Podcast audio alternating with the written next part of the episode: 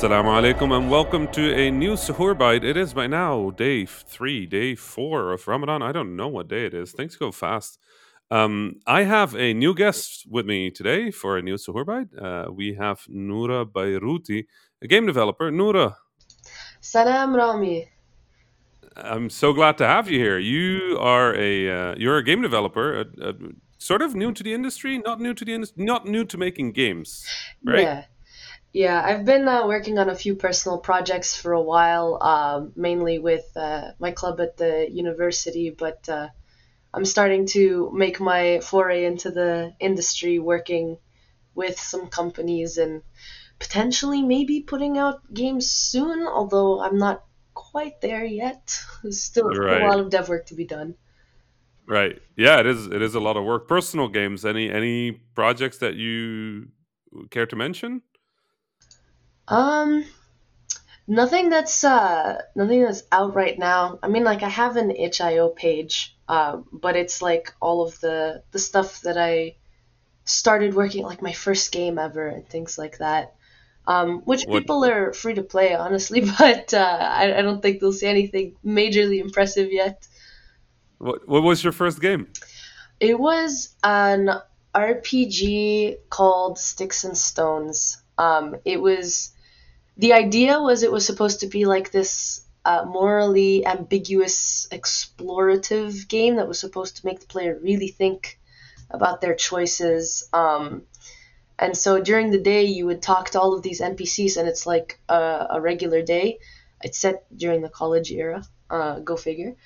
Um, hmm and then at night, you would enter this dream world where you would face the same issues and the same people that you faced during the day, except now they all look like monsters, manifestations of uh, mental illness that you as a player character have. Mm. Um, So you went pretty hardcore on your first game. yeah, yeah. Uh, the execution uh, was a little, a little iffy, uh, considering it was my first game and I didn't know what scope was.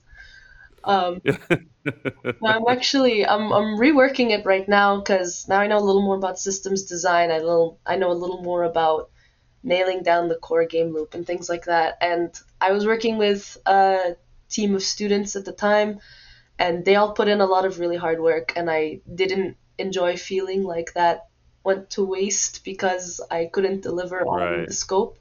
So I'm right. reworking some of the systems just to hopefully put their work in a better light when I re-upload it to itch. Amazing. Yeah, no, I remember my first game.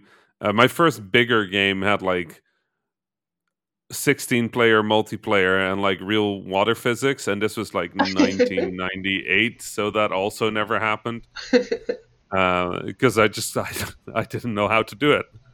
Um, but you know, it's it's good to dream big, and I I always feel like those first projects they either become something that you can work towards, or they become something that you can look back on and then go, eh, eh, Yeah, actually, the idea was good. it, it's it's really cool. Uh, about um, cool thing about that is uh, I was recently at the Game Developers Conference, and there was this uh, indie salon event that was like one of those spin-off events that's not officially GDC, but a lot of people from GDC will go to. And I Right, had the opportunity to give like a, a 10 minute talk um, where a lot of people would plug their games, but I spent the time talking about like don't run from your past. It took me two years to go back and confront this first game that I ever made, but this is how much I've learned from it, and that's really reassuring. Just that right. progress.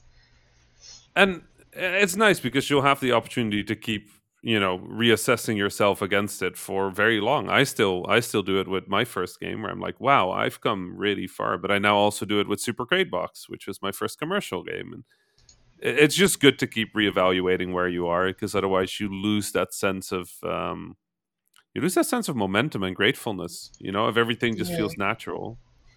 Absolutely.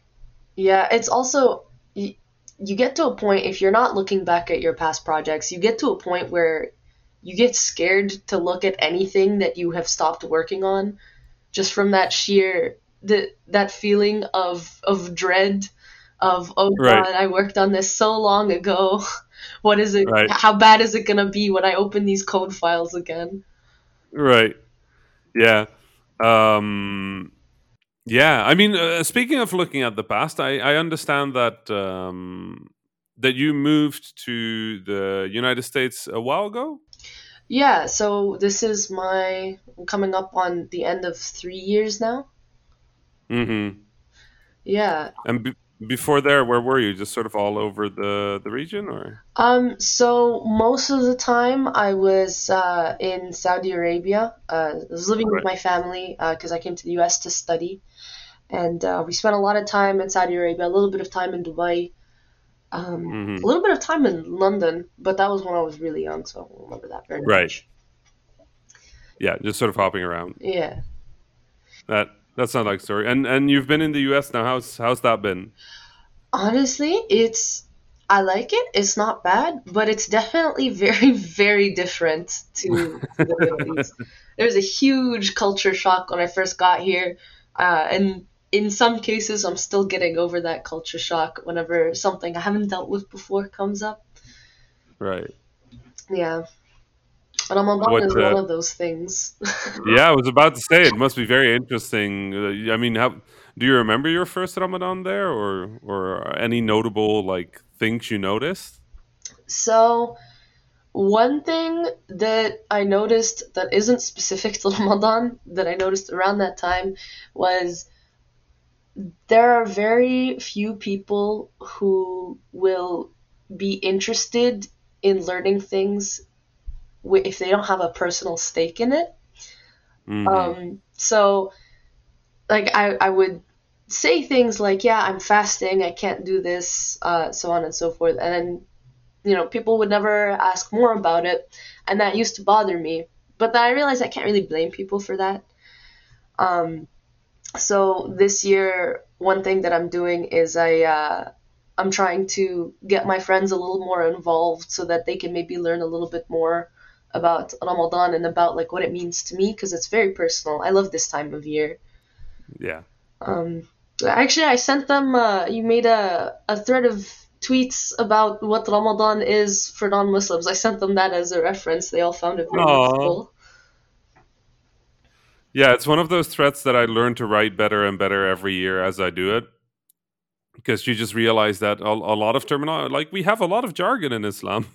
You know, you go like, yeah, so we we fast from uh, suhoor, which is at fajr, until iftar, which is at maghrib, and people are just looking. At You're like, uh, what what what are these words? So you get better at sort of like you know explaining halal and uh, explaining Eid and explaining Ramadan and uh, you know the the pillars and all of that. Uh, so I'm glad it's useful. It's taken half a decade to get it right. So Yeah. Honestly, I think it's very cool that you put out resources like this just to help not only the the Muslim community but other people as well. yeah, I mean it's it's a I got fortunate that I have this platform, right? But it's in the end, everybody is pushing a little bit towards just understanding. Like, you, tell me about how that's going with your friends. Like, Um, so past like the first year that I was here, we didn't really do much. Um, it was also hard to do things because at the time I was still figuring out how to buy groceries for myself in an appropriate amount. Um, but last year I started uh, getting a little more a, a little more involved with it. So I would invite people over for iftar. Um, if if anybody happened to be awake in the wee hours of the morning, um, maybe we'd like have a little bit of a chat. Um, right. and my friends have been very supportive. I, I really appreciate that. Like I mentioned, a lot of my friends are, are non Muslim, so seeing them being open minded and you know, some of them wanting to learn more when they see that this is something that means a lot to me is very encouraging. Um, one of my friends, she um, she oh man, I, I love her. She sat and listened to me talk like about my entire life story regarding Ramadan and the family memories that I have and you know the the great feeling of those communal meals and staying Mhm. up and when I was younger my dad would tell me I did, me and my siblings, he would get us all together before Fajr and he would tell us stories from the Quran um, in a way that you know children could understand because the Quran Right. is quite difficult. I still think that to this day. yeah, yeah. It's a it's a, co- a complex text, right? yeah. Um, and so she listened to all of these things and she liked. There was one thing she latched onto that I didn't expect, and it was the the Ramadan tablecloth. So Right. in my family, um, we we don't we don't usually go all out with decorations or things like that, but we do like to to have, you know, some visual indication that it's Ramadan. It makes the the home feel a little homier. Um, Yeah. And one of these things is we have one of we have a red tablecloth with like crescent moon patterns on it in blue and green, like you know, like a, Mhm. a Ramadan tablecloth that you yeah, buy yeah, exactly. and um, we would we would just put it out, and that's where we would put the food for iftar. And I mentioned this thinking like, oh, this is such a tiny detail in in the whole story, and like a week or week and a half later, this friend she comes back, and she gives me a bag, and I. I don't really know what this. I, I she and I are kind of doing this thing called gift fair, where it's like warfare but gifts. She, Right. we, we will just buy each other things until one of us gives up. Right. And um, so she had given me that as part of it, and I, I didn't know what it was. I open it, and it is a red tablecloth. Right. Not at all the same shade of red, no crescent moons, no Ramadan pattern on it, but it was But- a red tablecloth, and just that attention to detail and like the intention, because she got it for me specifically saying, Right. like, I hope this brings back a piece of home for you while you're here. Yeah. It was the so sweetest lovely. thing. It is now. It is a Ramadan tablecloth. Moons or not, It- right? exactly. I bring it out specifically for for iftar. Amazing. You know what? Thank you so much for sharing this story. Uh, that's super wonderful. Is there anywhere where people, if they want to follow you, where they can follow you online, Twitter? I don't know where, wherever you are online.